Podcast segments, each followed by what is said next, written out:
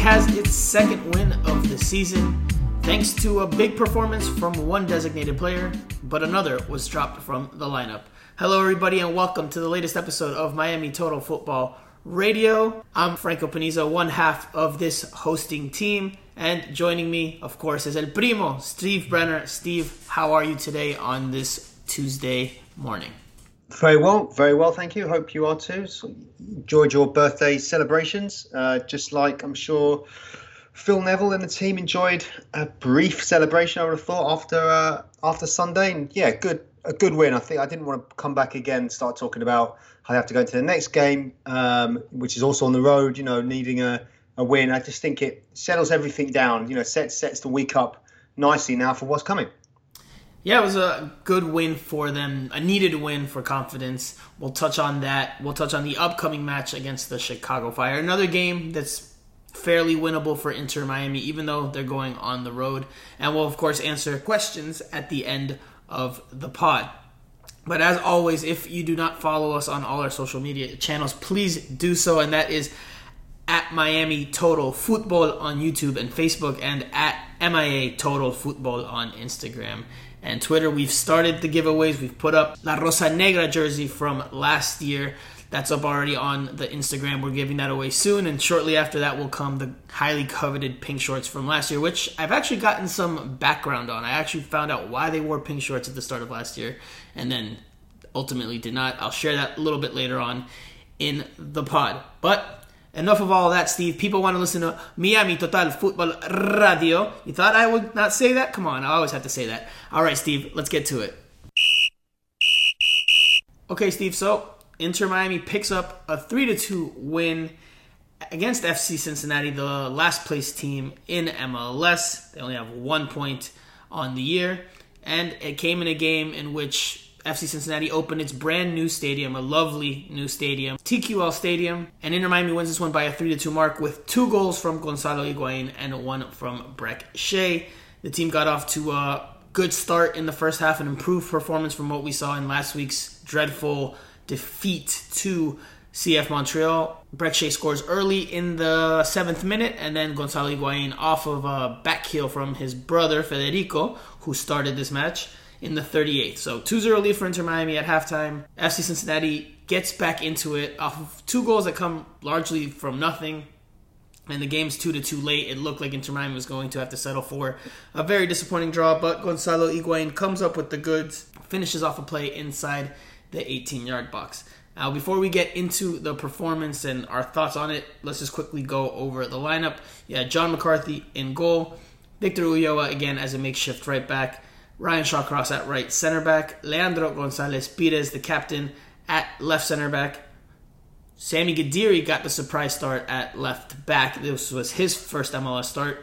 Gregore as the six, Blaise Matuidi as the eight on that first midfield line, Lewis Morgan on the right wing, Federico Higuain at the 10, ahead of Rodolfo Pizarro, who was dropped from this lineup, Brek Shea on the left wing, and Gonzalo Higuain at the striker position. So, Steve, what were your initial thoughts, or what were your main thoughts and takeaways from this game? Well, I mean, you know, we, we talked at length, excuse me, about the uh, about the lineup, and he, he, had to make that change, didn't he? He had to take Pizarro out; it just wasn't wasn't functioning.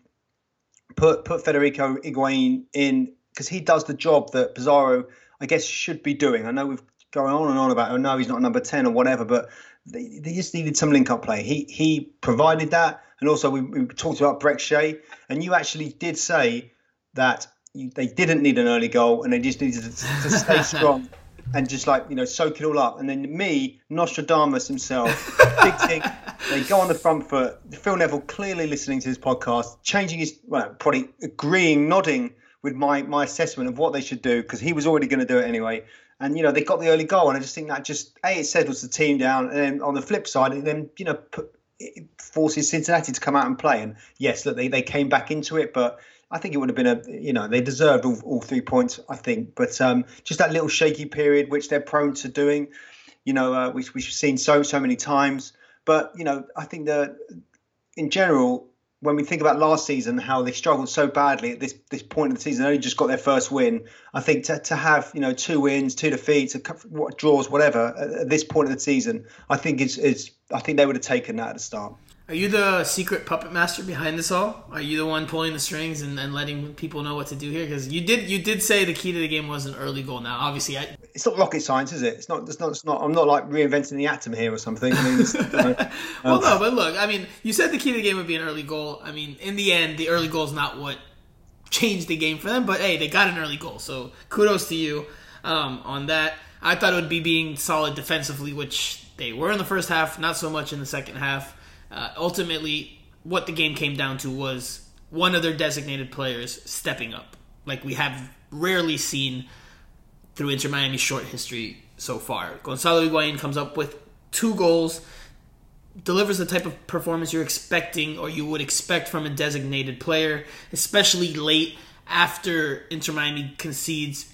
He finishes, puts the ball into the back of the net, and that's the type of performance that he's getting paid five plus million dollars for. That's the type of performance you would expect from him. So that that was a good development for Inter Miami, a good development for Gonzalo Higuain because not only had he been kind of hot and cold on the field dating back to last year, but he had been recently struggling emotionally. That's something that he and Phil Neville talked about after the game was that he had been struggling struggling emotionally after the recent loss of his and Federico Higuain's mother. So that had been weighing on him, but he had an honest conversation with Phil Neville after the Montreal game, just a heart to heart talk. That's something I wrote about for SBISoccer.com in my in my post game cider. And Phil Neville and Gonzalo spoke pretty candidly and openly about the whole situation. And Gonzalo promised he promised Phil Neville he would score two goals in the next three games, which the first of which was against FC Cincinnati. So he made he's starting to make good on that promise anyway. He scores two goals, wins the game for Inter Miami.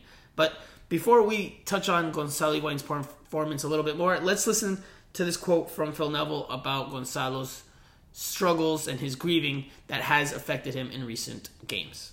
Gonzalo, uh, he's been suffering. You know, if, you, have lost a parent, and I have, he's been suffering. I think you saw that in the last couple of games. Uh, it's easy to have a look. It's easy to, to criticise professional footballers for their performance on the field without understanding what is going on in their personal life, what's going on in their, their, their mental state. And when you lose someone as important as what uh, the mother was to Gonzalo and Federico, you, you know people handle it in different ways. And he's been emotionally struggling. His family's arrived in Miami today. That's given him a massive boost. And I spoke to him on Thursday and Friday about about how to deal with losing a parent you know, and, and, and you, you, can you can as a manager you've got to have these conversations. It's not about football. You've got to help a player. Steve, after listening to that and then seeing the performance Gonzalo Higuain put forth, how much credit does Phil Neville get for managing managing the situation, managing the moment, and, and getting more out of Gonzalo Higuain in this game? Yeah, I mean, you know, it's, it's man management, isn't it? That's what you have to do. It's not just sometimes about what happens with a with a soccer ball at your feet. It's it's how you deal with personalities. Being a manager, being a manager of McDonald's or being a manager of Inter Miami, you've got to manage people, and you know it's you know an emotional, obviously an emotional time.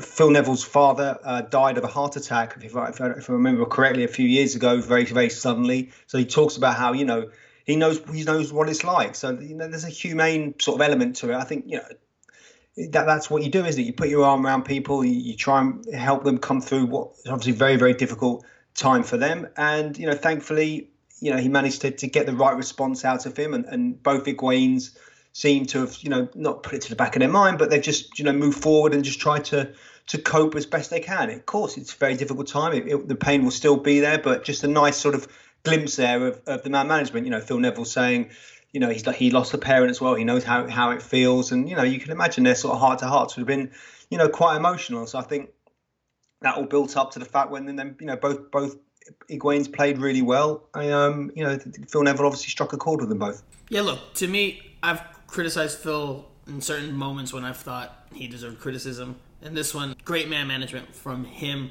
in order to not only help the player but help the person.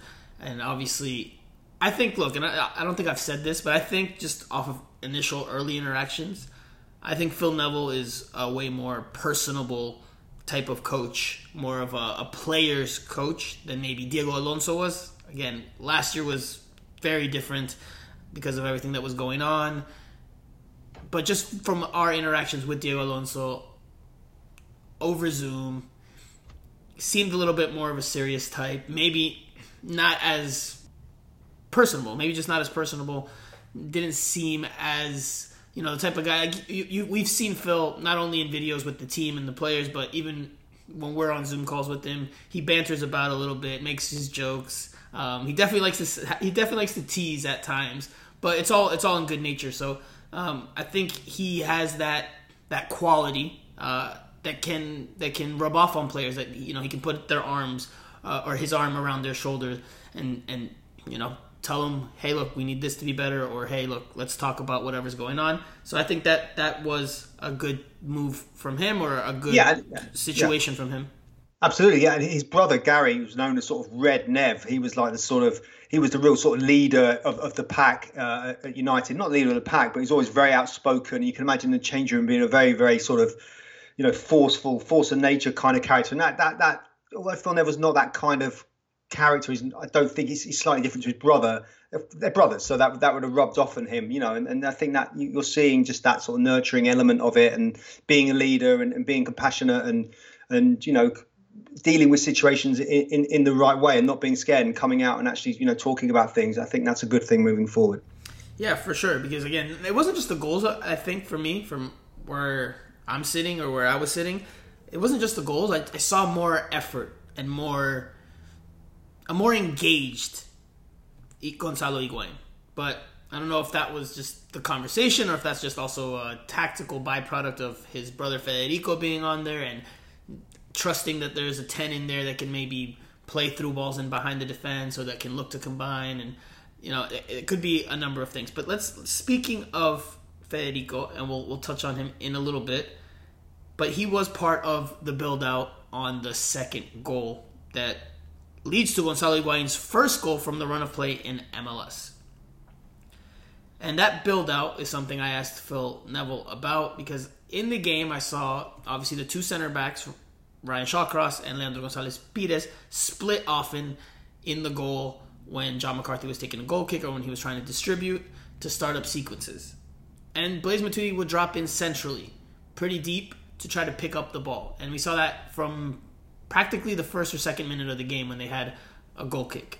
This is what Phil Neville said after the game when I asked him about his tactical approach to the game against FC Cincinnati we didn't change much in that centre midfield, but the one thing that we did change was the fact that we wanted the team to play the ball into midfield more, to play central more, to trust Blaise, to trust Gregore on the ball, two really good players. So for the last three days, you know, I, I said to him about you have to play the ball. I don't care if there's somebody up there backsizing, they're marked. I want to trust us playing the ball centrally rather than play the ball wide. They were really uh, they, they wanted to press us wide and not through the middle, so I wanted us to play through the middle in central areas, and that, that's where I thought, uh, you know, Gregore and Blaise at times in the first half really caused them problems. Blaise demanding the ball off his teammates was what I expect from a player of his quality, uh, and uh, and that's what he gave us. But Emo, when you hear that from Phil Neville, that tactical switch, and then you see it on the field, what did you think? Did you think it worked out? because I thought it did. I thought it helped Inter Miami find a better rhythm, got players more touches. Whereas maybe when they're being direct and they're not able to hold on to the ball as well as they did in this one, then players start to make sloppy passes or errant passes because they just haven't gotten their rhythm into the match or they haven't found their touches yet. So I think this was a way for players to get their touches. I think it was a way for Matuidi to, to have a bigger influence on the game. I thought he was better in terms of making passes. Still had a few few too many sloppy passes for for my money, and he still looked a little bit frail defensively. But improved performance from him. I thought Gregore was incredible in this one. I thought he was right up there, uh, right after Gonzalo Higuain in terms of man of the match candidates. You know, if you had a podium for gold, silver, and bronze, I think he would end ended up silver with Brek Shea maybe as the bronze. But just just what do you think? What do you think of the the desire to build out and the the emphasis to build out? Yeah, I th- you know that that's what it's all about, though, isn't it? It's just trying to keep possession you know, to sucker sucker the other team in, and once you start losing the ball, especially when it's more humid or and, and, hotter, it's gonna it's gonna tax the players so much, and it's gonna be gonna be exhausted. So you've got to try and keep possession, keep wearing the team down, you know. And I think that that midfield two looked much more solid. I think Brek Shea does give them a more athletic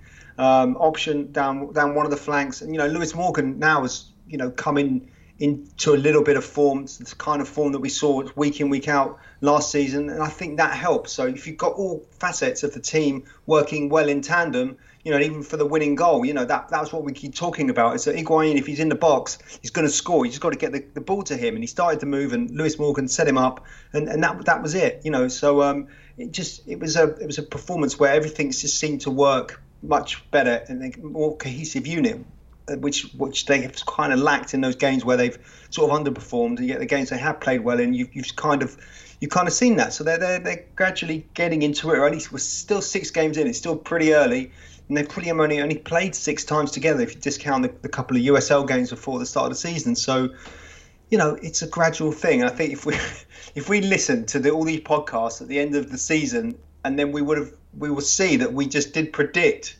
exactly what would happen. That the, the, first few games would be difficult because of the of the the lack of fitness, players coming back, etc., etc. And now it's kind of building up to where they, they, they know where where they're at and what positions are key and all that kind of stuff. But they've got to keep it going.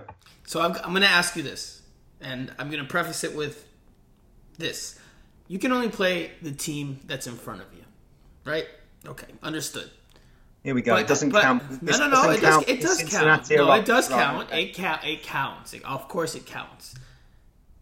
But how much of the factor that they were able to build out and play do you attribute to them playing Cincinnati? That's the worst team in MLS, team that has notorious defensive issues, and they've been a punching bag for the last three years or two years and change. They've since they since their entry into MLS, they haven't been very good. So how much do you attribute to it being Cincinnati, or and how much do you attribute it to being Inter Miami just being better with the ball? Because yes, they were better with the ball, but they're also playing a team that's not great. So can Inter Miami do this? Will Phil Neville say, "Hey, I want to play through to Blaise Matuidi, even if he has pressure on his back against better teams"? Is he, is he going to take that risk, or is he going to go back to being a little bit more direct? I mean, so what do you think? Was this? Mean, it's, it's horses for courses, isn't it? You know, you, you change, you mold, mold the tactics to, to whatever the opposition are. They probably knew that they were going to have more of the ball. That you know, Cincinnati were going to be a bit nervy, or you know, opening their new stadium in a, in a bad run of form, etc., etc. So they're probably, yeah, let's let's keep the ball. Let's try and wear them down. Look, would they do the same against Orlando or New England? Um, right now, it, it depends. Would they get as much as the ball? Would they would they be a you know, would they be in the def- on the defensive more against those kind of teams? Yeah, probably. But then I guess you know you, you adapt. Don't forget with the you know the Atlanta game, they probably should have won that if they would have got that penalty in the last minute. So. Um, you know, you just cater for it. But I think definitely, as we said last week, when you're playing against the teams that are struggling or near the bottom and the, they they know that they they've got a strong squad, you've got to go for it and, and have a go at them, and that's what they did. So let's touch on the other Higuain.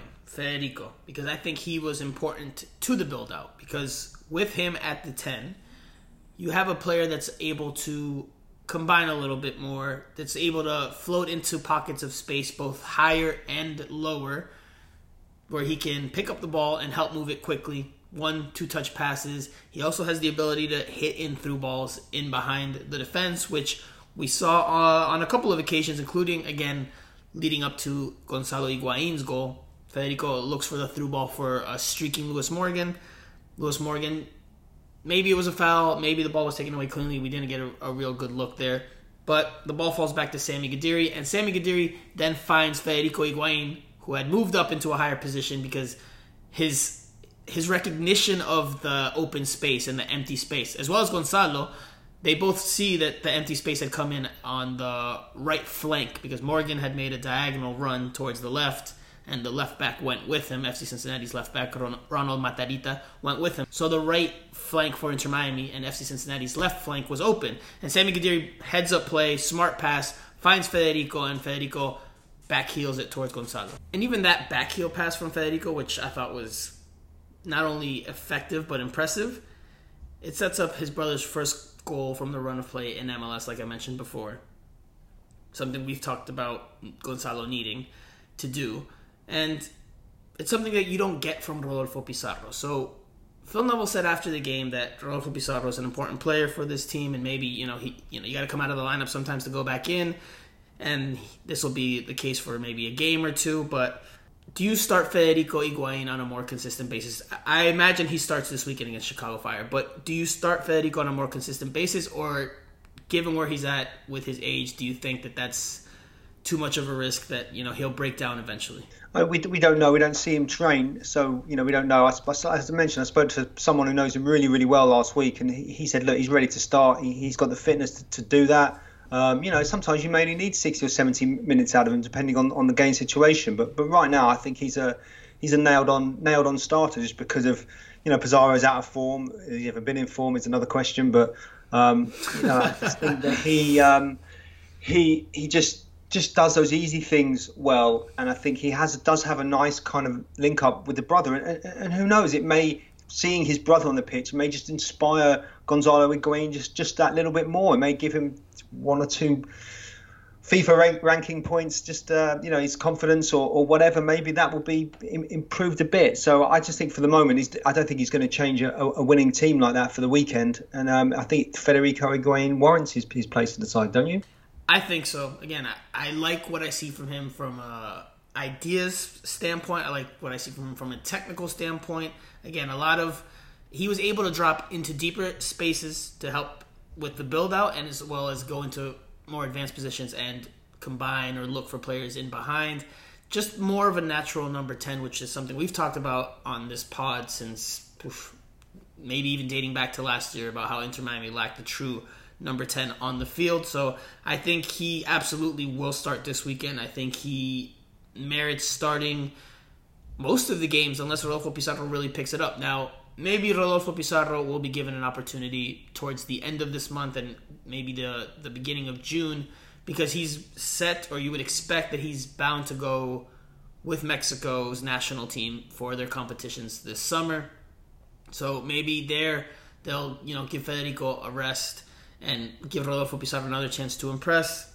But I think Federico is, for me, for me, the number one option at that number ten spot right now. Unless Rodolfo Pizarro really picks it up, I you know I don't know if he should be starting on a more permanent basis when I say he, I don't know if Rodolfo Pizarro should be starting on a more permanent basis again. I, I think he needs to perform and, and show that in order to win back that spot. I know he'll probably get opportunities in the near future, but he's got to deliver because if he doesn't, then that, that just hinders the team's ability to attack and, and be as good from the build out and in with the ball as they were this this past weekend. Because again, I'll, I'll just say this one last time: Federico Higuain looks so comfortable in the attacking half, playing quickly and, and playing in tight spaces and trying to make things happen. Just just looks like a true number 10. Now, quickly before we wrap up this segment, I want to ask you about Rodolfo Pizarro and the moment that the Fox camera crew, the broadcast team, caught at the end of this game. So Phil Neville brings in Rodolfo Pizarro around the 90th minute to help close out the match. He gets a few touches on the ball to try to kill time near the corner. He gets one opportunity in the 92nd, 93rd minute when Julian Carranza plays him a ball into space right there inside the penalty area, a little bit off center, off to the left.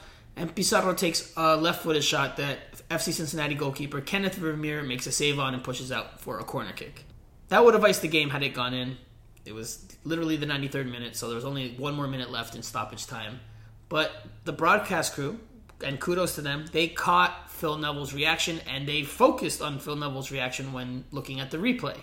And Phil Neville looked like the Incredible Hulk. He looked like he went into rage mode because he was practically almost foaming at the mouth with how angry he was at Rodolfo Pizarro not putting that ball into the back of the net. And for me, that's telling. To for me, that's because the rest of his his technical staff, you know, they did the usual hands on heads, like disbelief. but Phil Neville was irate. Irate. It was like a slight temporary moment of rage, and his face, he just looked like a like an angry bulldog, like with with his like bottom teeth showing. He was. It just. I was surprised that he reacted that way. Were you? No. I mean, he's a manager. He's under. He's. It's, it's a very very, you know, tight game. It's going into the last second. They're three two up. The pressure's on. He's desperate to see it out the guy goes through, should have scored, didn't score. What's he supposed to do? Just stand there and just sort of smile or something? What, you know, he's not. He's a human being. He's got emotion running through his veins. It was a, it was a, it was a dramatic ending, and he just peed off the fact that he missed. I don't think it's a slur on Pizarro. I don't think it's a slur on anyone. I'm sure if if Higuain would have missed it, he would have done exactly the same. I mean, he's just everyone was probably feeling the same. Fans, people listening, watching, whatever you want. I mean, I, yeah, I don't. I, I, you're looking way too far into that. Hmm. That some sort of. Oh, I know. How, how, did I know? That, how did I know that you would go there this the way? old conspiracy theory. It's not a conspiracy oh, theory. It's not a conspiracy theory. If you look at his coaching staff, and I'm and uh, hold on, if you look at his coaching staff, it was this. Just to put it in context, this was in the last 20 seconds of, of, of a very highly charged match with a very, very sort of uh, you know um, roller coaster kind of ending, right? Okay, just to put so you put yourself in, in Phil Neville's shoes, just for a second. Would you would you be emotional? So I would be, I would assume I would be like hit the rest of his most of his coaching staff were or was because most of the members on that technical staff they from what you can see in the cameras they have their hands on their heads or their hands over their faces like in disbelief which is by and large the way coaches react to saved shots this was a saved shot this was not uh, point blank miss that he skied into Rosie. This was a saved shot from Kenneth Vermeer, or Pizarro that was saved by Kenneth Vermeer. I think, just my opinion, and I will put my name to it. Franco Panizo says this. I think Phil Neville's emotions betrayed him, and I think they showed that he has not. He's not does not have very much goodwill right now towards Rodolfo Pizarro. I think Rodolfo Pizarro's in the doghouse. You could say I'm looking too deep into it, but I haven't seen I haven't seen Phil Neville react that way to any miss from Gonzalo Higuain, Federico Higuain. I haven't seen him react like that at all towards any miss. And I don't. And I will ask you this because I know you've watched soccer or football or football for a lot large part of your life. When's the last time you saw a coach get angry about a miss? You can see coaches get angry about about missed missed markings or bad passes, but over a saved shot, a saved shot, I don't know, man. I, I don't remember the last time I've seen a coach foam at the mouth. He was he was snarling, snarling like yeah. Like, well, look, listen. We know that we know that you know he, he hasn't been uh, you know sort of best pleased with Pizarro's performances. They do they want to try and ship him out in the summer. You know he's not the flavour of the month right now. Um, so maybe there is an element of, of, that for sure. You know they're definitely going to try and move him on in the summer you know, I'm told Willian from Brazil, the Brazilian midfielder, you know, who uh, who's at Arsenal, is going to leave Arsenal, is a, is a target. He wants to come to MLS. He wants to come to Miami. Um, so you know, they're, they're, it does add up. I'm, okay, I, I retract my conspiracy accusation at you. I, I still don't want to look too much into it, but you are right that they, you know, managers don't tend to react that much when, you know, a, a, a shot is missed like that. But look, we know that Pizarro is not the flavour of the month right now. Sure. And you know that that I guess that adds adds to it a bit. But um, yeah, it's been difficult for Pizarro. But you know, if the problem is who would want to buy him now? That that is one. I know we touched on this before. We probably won't touch on it again in the future. Who, who's going to buy him? Is an MLS another MLS club going to look at Pizarro and think, oh yeah, we really want him? I mean, it's just it's just not happening, is it? Yeah, I, I think that's that's a problem. And if they want someone like Willian, they're going to have to get rid of the DP because Willian, Willian will command a, a, a designated player salary, I imagine.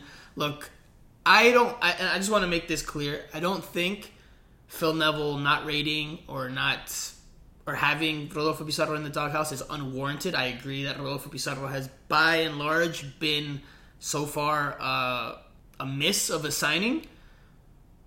But that that reaction surprised me because again, it's not normal. It's not normally that you see a coach react that way. I even got a few text messages from some people with someone even saying it looked like, and it, and it was in Spanish, but they said along the lines of like, "Wow, his like the devil, the devil went into Phil Neville for a second there because he was fuming, fuming, fuming, and his face was just like like there was this like almost bitter hatred in there. But look, I, I think Rodolfo Pizarro's days at Inter Miami, like you just mentioned, are numbered. I wouldn't. Again, I've said this going back to a few weeks ago. I wouldn't be surprised if he moves on in the summer or in the winter. Although you're reporting that they are looking to move him. Hundred percent. Okay. Okay. All right. Well, we'll leave it there for in terms of this past weekend. We'll move forward and look at the next weekend's game, this weekend's game against the Chicago Fire after this. Y hablé con el técnico y tuvimos una charla sobre esto importante, de que yo había dado una mala imagen en el último partido, pero soy un ser humano, no soy un robot, que puedo entrar y jugar al fútbol y hacerlo bien después de lo que viví, pero que tenía que ayudarme al equipo y a mí mismo para, para salir de, de esa situación. Y, y, la verdad que muy contento por los dos goles de hoy. Obviamente son principalmente para ella eh, y para, para, mi familia, para mi hija, eh, que son los sostenes de, de este momento y mi hermano que hoy jugó y todo el equipo, los que entraron. La verdad que muy contento por el partido de hoy.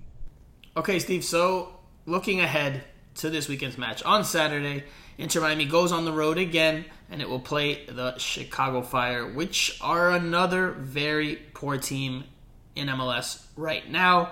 They tied their season opener, but they've lost every single game since then, including the last three via shutout. So, Inter Miami, for me, has a very winnable game in front of it. What do you expect from this one? Yeah, I mean, more of the same, isn't it? You know, like we've like we've just been talking about, they're um, they're on the back foot, terrible terrible run of form, yet yet to win um, a game. So, you know, the the pressure's on on them, and I think you know they'll be they'll look at the result of the weekend for Inter Miami, and they'll look at the lineups, and they'll think, no, you know, this is we don't want to be facing them right now. You know, coming off a decent win, also had a had a week's rest as well. Um, so I think just more of the same. I think you know it's that they're going to be more nervous than than Phil Neville's team. So I think you know again, just go go try and get that goal early on, and then and then see what happens. They're not they're not scoring a lot of goals with Chicago, and they're letting letting a lot in as well, aren't they? So um, uh, they they seem ripe for a, a defeat. Another one.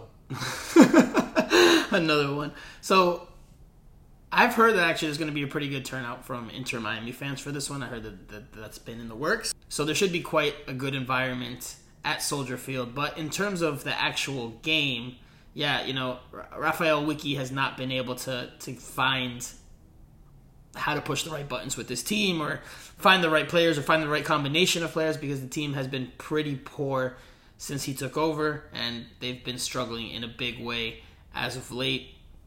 You know, they, they have their striker Beric who can score, but it just hasn't worked. So for Inter Miami, this one is a definitely a winnable game. I think.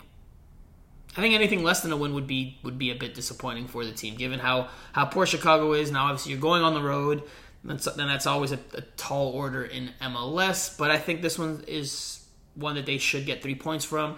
That would help maybe mitigate the three points that they dropped at home against CF Montreal. Another win on the road because Inter Miami hasn't won yet at home this year. So probably need the three points here.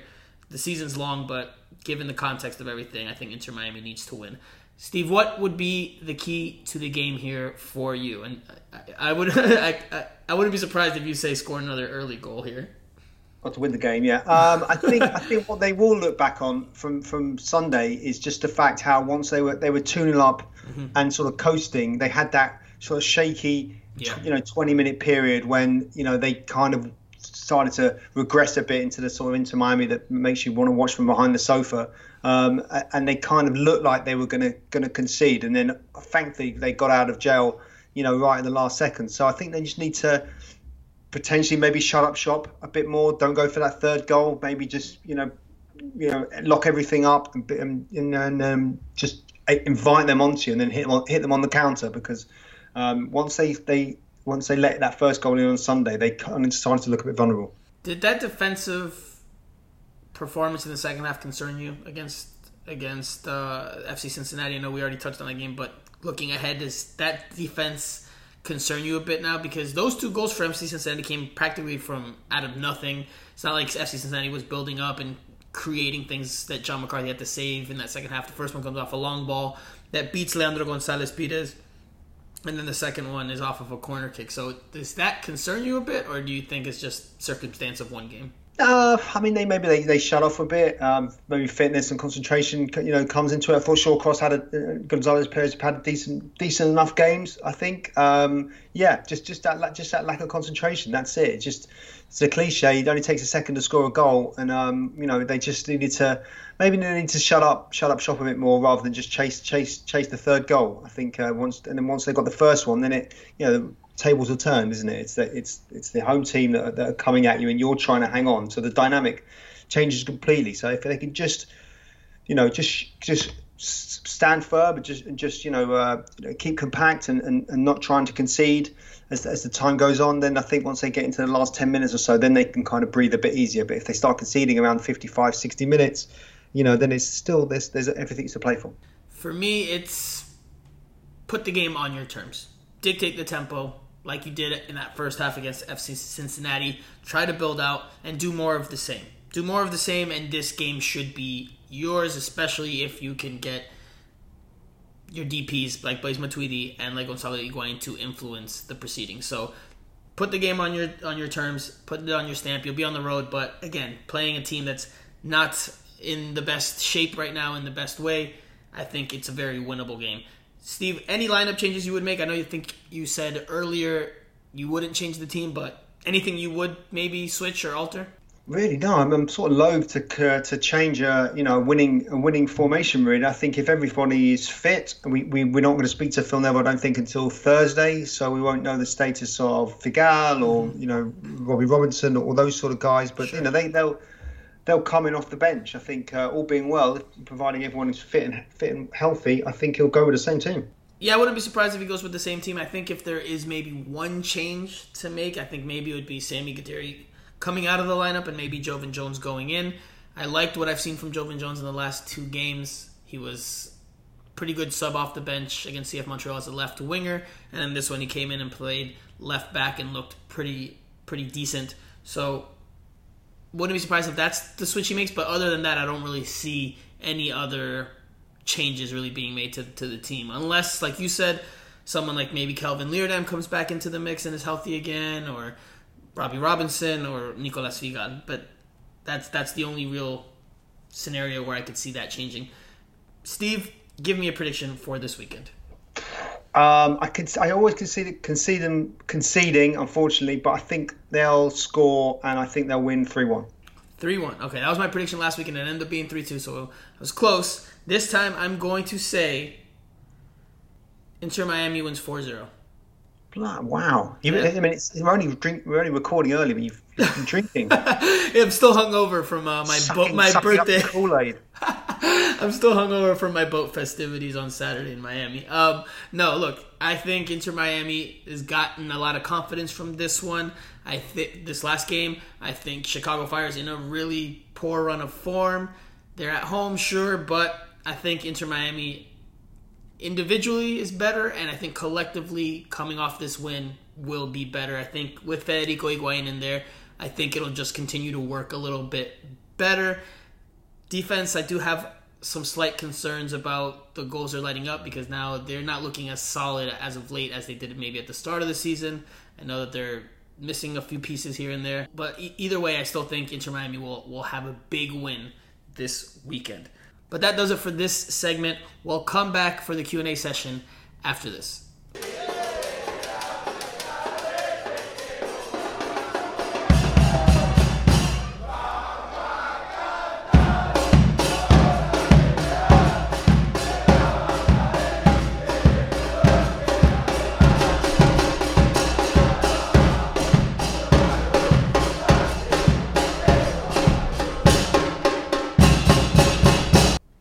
Guys. It's Q and A time, and El Primo is back in the house. He left the house on Friday in our bonus pod, but he's back in here.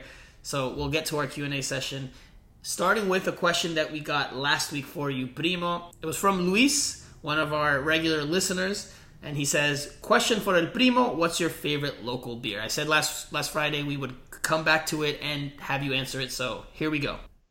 Um, favorite local beer, a, a Barrel Monk is quite nice. I do like that. Um, And there's another one. I, I always like going down to Wynwood and going to the, the breweries down there, but it's uh, obviously that has that has stopped recently. But I look forward to uh, to getting back down there. I actually had some very nice uh, alcoholic kombucha as well. Um, um, at one place, I say concrete concrete. Is it concrete brewery? Is that right? Is anyone? I'm, I'm not a. Yeah, so I'm not a big beer connoisseur. Like I, I can have a beer, but I'm not a big beer person you know, I got made fun of quite a bit when I first moved up to New York because I, you know, everyone was drinking their IPAs and their fancy beers, and I was just kind of very uh, stock, like Stella or, or whatever I was drinking at that Power time. Monk, man, Power Monk, that's a good one. La Rubia is not bad. La Rubia, I don't, I don't mind La Rubia. It's a, it's a, I think, I believe it's a Wynwood beer. I think I have one in the fridge, but um, yeah, it's not, it's not, it's not bad. It's not bad. Now we'll we'll uh, we'll switch unless you want to keep talking about beers because I, I, I, said last week I know Steve would like to dive into this question. yes, we'll, we'll, we'll talk about beers probably having a beer with everyone else when it's when we can do. How about that? I think that's a better idea. I think we should, and you know, and we haven't talked about this really, but I think we should next week before the game against DC United that we'll have a full house or we'll be able to have a full house.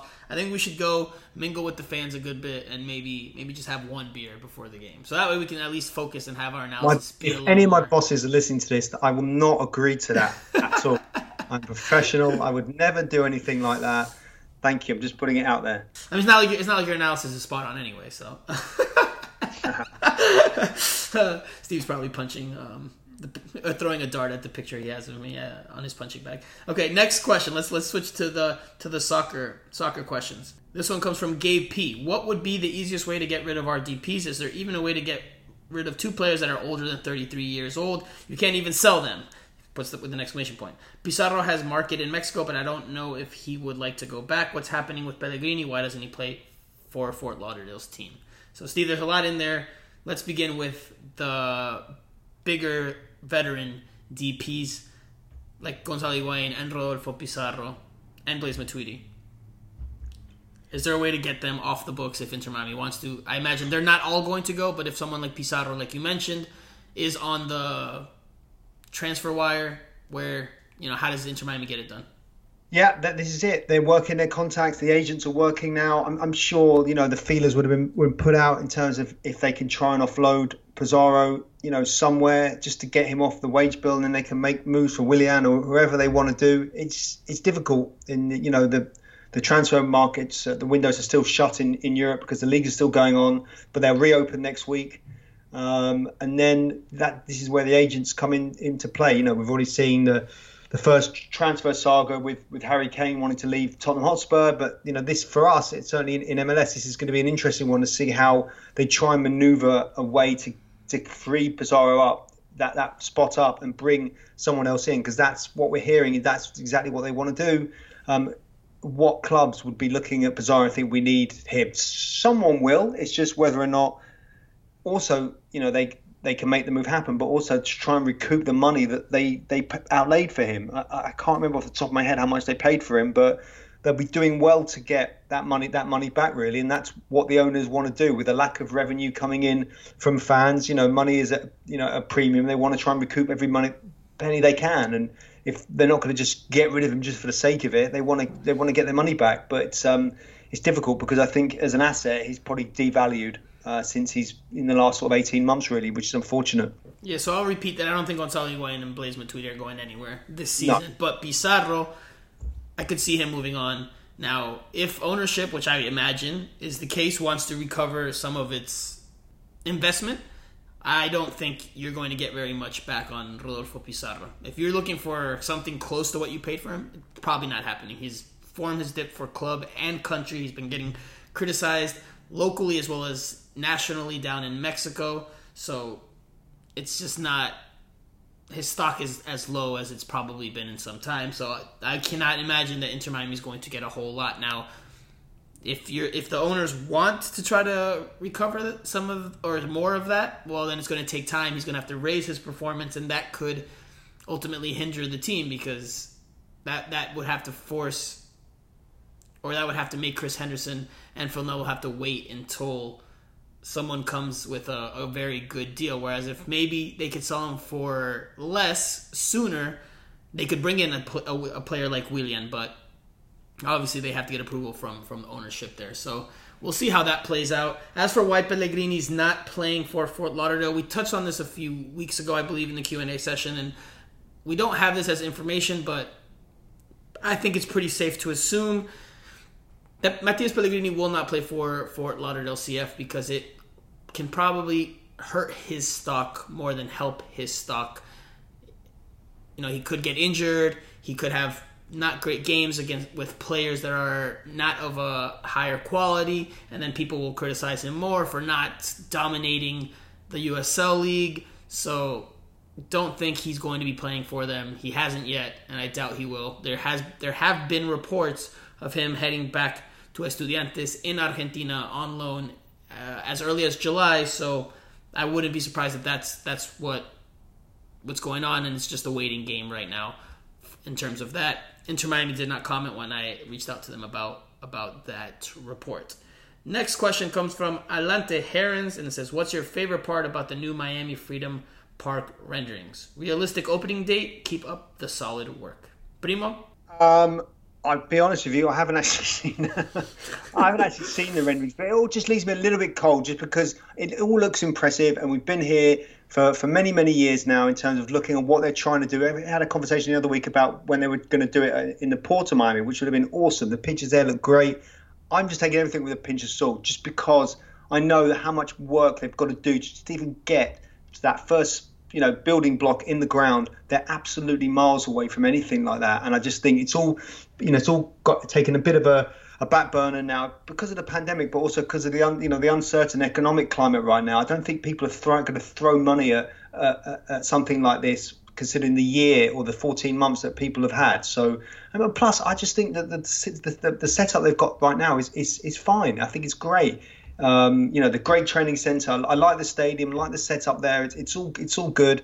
And if, if they're going to do that eventually, then then fine. But I just I wouldn't be I wouldn't be upset at all uh, or surprised if they stayed where they are now for the for, definitely for at least four, five, six, six years maybe. I think you know the moving to Melreese is a good money making scheme, but that that's what it is. They want to make money. They want to try and make as much money as possible by everything else, by having the the hotels and uh, the shops and the retail and the, the business parks and using it as a gateway to Central and South America and creating this new Silicon Valley for, for South Florida. Um, you know, and, and it's a real estate deal with a soccer stadium in it. I wouldn't worry too much about that. I think you've got a great setup now. Having I've been, we both have, we've been to grounds and stadiums all over the world, all over Europe. I think this is a great. They've got a great setup here, and I think you also can't knock the fact that the training centre is on that same site as well. So yeah, it looks good, but don't get too excited just yet. You're just saying that as a Parkland resident because you know you like how close it is to you. And look, I, I I'm also in Broward County, so the drive would be further to have to go to games. Down, it's got nothing to do about my It's got nothing to do with that. I, I, I would have liked to look. Imagine now if they were in Wynwood or in Overtown, where, where they had that site. Then again, that would have been awesome. And, and you were talking about beers. You could go to Wynwood, have a few beers. though the Wood Tavern's not there anymore, but you know, have a few beers and, and rock up to the stadium. They're not going to make money out of that stadium because they just it's just going to be a stadium, just like the stadium in Lockhart. It's just the stadium. Whereas in Melreese, it's going to be this whole thing of, like we've just just mentioned. So um, yeah, I just uh, worry about the, on the team, the pitch on the team, and uh, the team on the pitch. Sorry, and let's see what happens in the future. But like I said, don't hold your breath. Yeah, I mean, look uh, to answer the question, I, I like the renderings. Renderings are always cool to see. They're always very artsy and you know they always glow a little bit like that first picture that they have now with the stadium and you know it's the sun setting in the background so there's like this pink or orange yellow shade going on and the lights are lit in the stadium and the buildings there are lit up as well it all looks nice but they're renderings right and renderings tend to, to look a little bit fancier or nicer or a little more, bit more glammed up than what is actually seen when, when the stadium comes to fruition. We did hear from Jorge Mas at, back in February that something would get close to being done in 45 to 60 days. That got pushed back once we spoke to him right before the start of the season. He again reiterated that same line, and we still have not heard anything of note on that front. So, like Steve said, if you're keeping your fingers crossed, you might need to keep your toes crossed as well because it, it might take a little bit more time for that deal to, to get finalized and to construct for construction to begin. And Steve, I'm I, you know I'm impressed that you your knowledge of the Wynwood beer watering holes because yeah. I used to live. I used to live. I used to live in in Midtown Miami, so um, Okay. Wynwood was just a, a, a mile walk away. So yeah, and you know I've, I've been to Overtown. I've been all to that area, and it's it's all spreading out, and it's it's you know it's really cool. So much cool stuff happening there, and the stadium would have been awesome. It's just um, yeah, it didn't happen. They still own the land as well. They still own that land. They still have a nine million dollar piece of land in Overtown. Maybe they can open a brewery, the Neville Brewery. or maybe they can sell that if they plan not to use it and go get uh, Willian um, because that, that that could help pay for it. Um, but yeah, I am impressed that, that you knew that Wood Tavern had closed. I, I loved Wood Tavern. Had spent a lot of my uh, a lot of nights in my twenties there. A lot of a lot of good times, a lot of good memories. Uh, ne- next question because we've rambled on on this one. Comes from Jorge Medina. Should Pizarro stay starting benched against the Fire? Do we keep the same lineup as we did against Cincy? If not, what do we change? So I think we touched on this. You said you keep the lineup the same. I would say yes, unless Joevin Jones is fit enough to start. If Joevin Jones is fit enough to start, put him at the left back spot instead of Sami Guediri. But I think Pizarro stays benched. I think you keep the the rest of the team the same. I think I think so. Just yeah, unless you know no one comes, yeah, people get injured in the week or, or whatever. I just think uh, you never change a winning team. So the next question comes from Daniel Mejia. What other player is likely to come up from Fort Lauderdale CF to the main team like Azcona? I would say Harvey Neville. That's just I think that's just a clear cut, very easy answer there. Harvey Neville, who also is a right back, I think he would naturally be it because his father's the head coach and because he plays that position. I think Harvey Neville would probably be the the player from Fort Lauderdale CF that that's most likely to come up, be it by the end of this year or by next year. And Mitch Mitch Curry from Sunderland. He's also didn't he score? He scored the other night. If they won five 0 didn't they? Um, he looked quite lively. So it's just good. I think they have. I mean, all, all the teams have got this, obviously, but just to have that feeder team as well there, um, you know, where they can just mix and match. I think that's a you know that's that's a that's a good thing. Next question comes from oof, and I'm gonna butcher this this pronunciation. Jedsrich, Wit. Let me know on Twitter how to pronounce that so I get that right going forward. Because yeah, I'm I'm usually good with pronunciations, but I might have just completely butchered that. But he asks, "What do you think of the quality of Ryan Shawcross? Personally, I've been expecting a little bit more from him." Steve, you can start here. I think for someone that's not barely played for two years, I think he's done uh, he's done okay, isn't he? I think. I mean, uh, I- I- without being like Alisson from you know the Liverpool keeper and scoring a goal, I don't know what else. What, I mean, I think he's done okay. Yeah, I mean he hasn't been fit, so um, he's, he's, he's looked relatively solid. He had a bit of a didn't have his best game against Montreal, did he? But then then but then no no one did. So I think on the whole, I think they'll be they'll be re- pretty pretty pleased with him.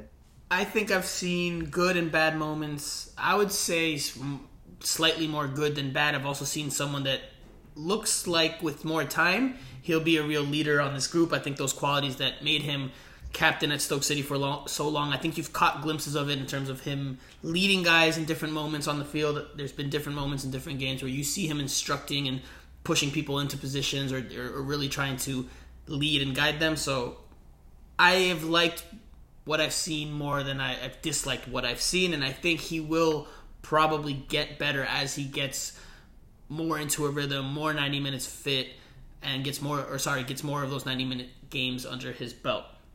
Next question comes from Twitter. Doesn't MLS have an automatic suspension on fifth yellow card accumulation? I see Gregore and LGP are both sitting on four yellow cards. Both are the only outfield players to play every single minute this season. Who do you think will be the first to the fifth? Hopefully, not both in the same game. Well, now, Twitter, you have now jinxed both of them, so if they both get a yellow card this weekend, it's all your fault. Um, just kidding. I would say. Oof, man, it's a tough question because they're both very physical. They're both. They both have a habit of drawing fouls. Gregore, Gregore, just because he's he's he's involved there on the ball a little bit more. I think they're both safe bets to get that fifth yellow card sooner rather than later. But I would say Gregore slightly, although LGP also has a tendency to, to pick up yellows for, for physical and rough play. Yeah, Matuidi as well. He he sometimes looks like a booking waiting to happen, doesn't he?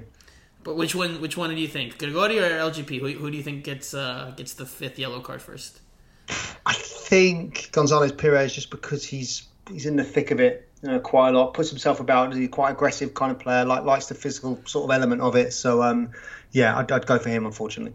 Okay. I mean, look, their, their jobs, part of their jobs, part of their functions are to break up plays. So yellow cards are a natural, natural part of the game for them. So it's not, it's not necessarily a huge slight. I think obviously you don't want them racking up yellow cards, especially this early in the season. But it is part of their their duties there on the field as as defensive minded players. Next question comes from Eric. Hello. Why is Neville only playing Jones half of the games and not starting him? He seems fully fit to me. Same goes for Leerdam. Enough with tinkering around with the fullback position and playing guys out of place. Personally, I've seen enough of Ulloa. Have you heard anything on Figal? So I'll start here, Steve. And Leerdam is dealing with a knock. That's why he hasn't. That's why he didn't dress over the weekend. That's why Ulloa has been playing as the right back. Uh, as for Jones, I can't remember when exactly Phil Neville said it, but I think it was last week, and he said that Jones is still working his way up to full fitness. Obviously, he arrived late into preseason camp. So Jones is still not there yet. That's why when he did, was starting at the beginning of the year, he was coming out either at halftime or shortly after halftime, and now he's he's coming off the bench more. So I think once he does get closer to 90 minutes fit, or once he gets there, then I think we'll see him him start a little bit more often. So, but that's just what I think. I don't know what, what how you're feeling about it, Steve. I think he's just mixing and matching, isn't he? Because again, you know, the players weren't weren't fit. Joey Jones looked okay, isn't he? Not not not amazing, but but okay. But he has got different. Um, he's got different options, um, and he's just trying to manage manage the squad. You know, um, considering the lack of game time that they had early on. Okay, and then the last question for this week's pod comes from Elder Bar. What is Phil's actual tactic or game plan? Seems like every game is improvised. Does Phil see the immense amount of turnovers from Matuidi? Steve, I fully expect you to defend Phil Neville here because you, you tend to defend the English, but. well, I mean, but you, you know, you, you you you would have to adapt. That's what a manager does. He adapts. It's not a case of right. We're going to play this way via you know to hell with whatever else happens. Look, I was thinking about this before as well. Go back 12 months. They were in one. Was it three points from from six or something like that? You know, I just. I, it, you don't can't forget this was a team in transition. It was a new team, a struggling team, and you guys come in and look. It hasn't set. They haven't set the world alight, but they've done okay, pretty much. And like I said before, and I'm repeating ourselves. If you would have said after six games you would have, you know, had what was it eight, eight points already? I think then I think people would have they would have taken that just about. Maybe one more win. I think the Montreal game was was a disappointment, but he said that that was a reality check, and you know, blah blah, and. and you're part of the learning curve and all that kind of stuff. Um, I just, yeah, I, I, think they're doing okay. I mean, we're not we're not talking about Brazil or Real Madrid here. You know, this is a struggling team that that needed needed a change. That had to change, and I think we're seeing more shoots of recovery and signs of life than we did for for a long, long time last season. And, and correct me if I'm wrong, but I, you know, I, I think they progressed, even though they were starting from a pretty low bar. They have progressed. Yes, absolutely. I don't think anyone could argue otherwise. Though, though, I do think that they're trying to make do with the pieces that they have that they do not want. Because again, Phil Neville in preseason said he wanted a possession and high pressing team. He's had to adapt to the players he has. He's realized, I think, that these players are not going to be able to do, to play that way exactly. So he's become or he's gone in a little more of a direct manner Again, there was a little bit more build out in this one. It was still more of a direct build out though, playing through lines quickly. Not not really patient build up, side to side passing, not much of that. But I think he's just making do with what he has until they can bring in more pieces that is to their liking or that are to their liking and that fit the player profiles they want. Because again, like you can say all, all these things as well that there's things that have gone against them in preseason and whatnot, but they've said, look, they want to be a top team in the Eastern Conference. They want to be fighting and contending for titles. So that's what we have to judge them on. That's what they're judging themselves on. So publicly, we can't say, all right, well, you know, they've had some some issues here and there. Sure, we can highlight that, but that's still not not enough um, for a team that that outwardly says how good they want to be. So, you know, hopefully, we'll see how they. Hopefully, we'll see them improve from the run of play as the year goes on. But again, I think it's going to take some time. I do agree that Matuidi has at times plenty of turnovers, and defensively he's a bit of a, a liability. But again, it's about pieces being here that maybe they don't want that they don't rate, but that you just can't get rid of just like that.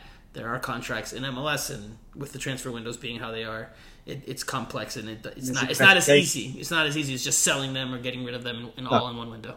And there's um, also there's also decade long investigations into Blaise Matuidi's financial irregularities. I think by the end of sort of 2050, we should know. We should know. We should know. Don Don said so. That, that, that that's good. Don Garber did give an update in Cincinnati and saying that you know inter- and interviews are still being conducted. Oh, so yeah. So I don't know when we'll hear anything, but it might be a, mm. a few more few more weeks, if not months. Steve, that does it for the Q and A session. Give us our final thoughts, your final thoughts. I'll give mine, and we'll wrap up the show.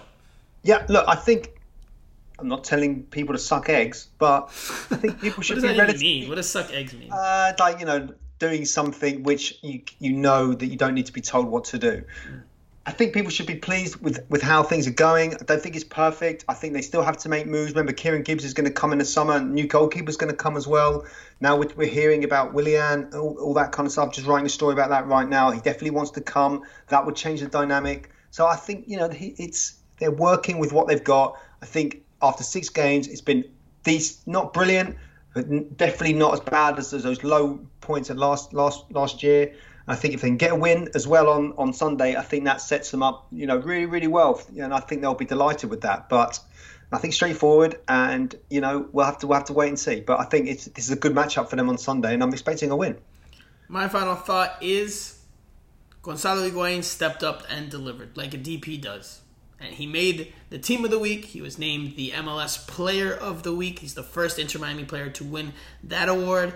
So, need more of that from him. Obviously, he is maybe still struggling emotionally with the loss of his mother. That's understandable. But you need to get those type of performances out of him for Inter Miami to be the type of team that it wants to be because you need goals from your striker. You need that that type of performance from him. So let's see if he continues to, to make good on his promise to Phil Neville and scores another two this weekend. I said 4-0 prediction, so I could definitely see him scoring two on Saturday. But that does it for this week's show. We had news, we had debates, we had arguments. Very, very interesting show today. Make sure you give us a review on Apple Podcasts if you haven't done so already, and give us a follow on all our social media channels. And give us some feedback. Let us know what you think about the show, what you would like to see or hear more of, what you would like to hear less of. I said this without you on the show, Steve, so I'm going to say it again. If you want to hear less of Steve Brenner talk about Manchester United's 1992 team, let us know as well because I know he references it quite a bit. No, there's I'm actually just... a wonderful documentary uh, about it. If you watch it. We should do like a viewing party or something. We'll be watching it. Phil Neville come down, uh, David David Beckham. You know, I mean, they're all. It's a good story, and I bet I, I, you may mock, but I bet people, a lot of people don't know the sort of depth of it. So uh, we should have it. We should we should get into it. I'm not mocking. I'm only teasing. I'm only teasing, Steve. Great story. Um, great story. Okay, well, maybe we can't do that. I do think we should get to the stadium early next week. Let's plan that out. Let's figure that out, and, let, and then we'll let the listeners know maybe early next For week sure. what we're gonna do because I think we should have a little bit more outreach, especially before that game where that's gonna have so many more fans in it, or at least we expect it to. But that does it for this week's show. For Steve and Primo Brenner, I am Franco Panizo. Enjoy the game this weekend, guys, and we'll talk to you guys again.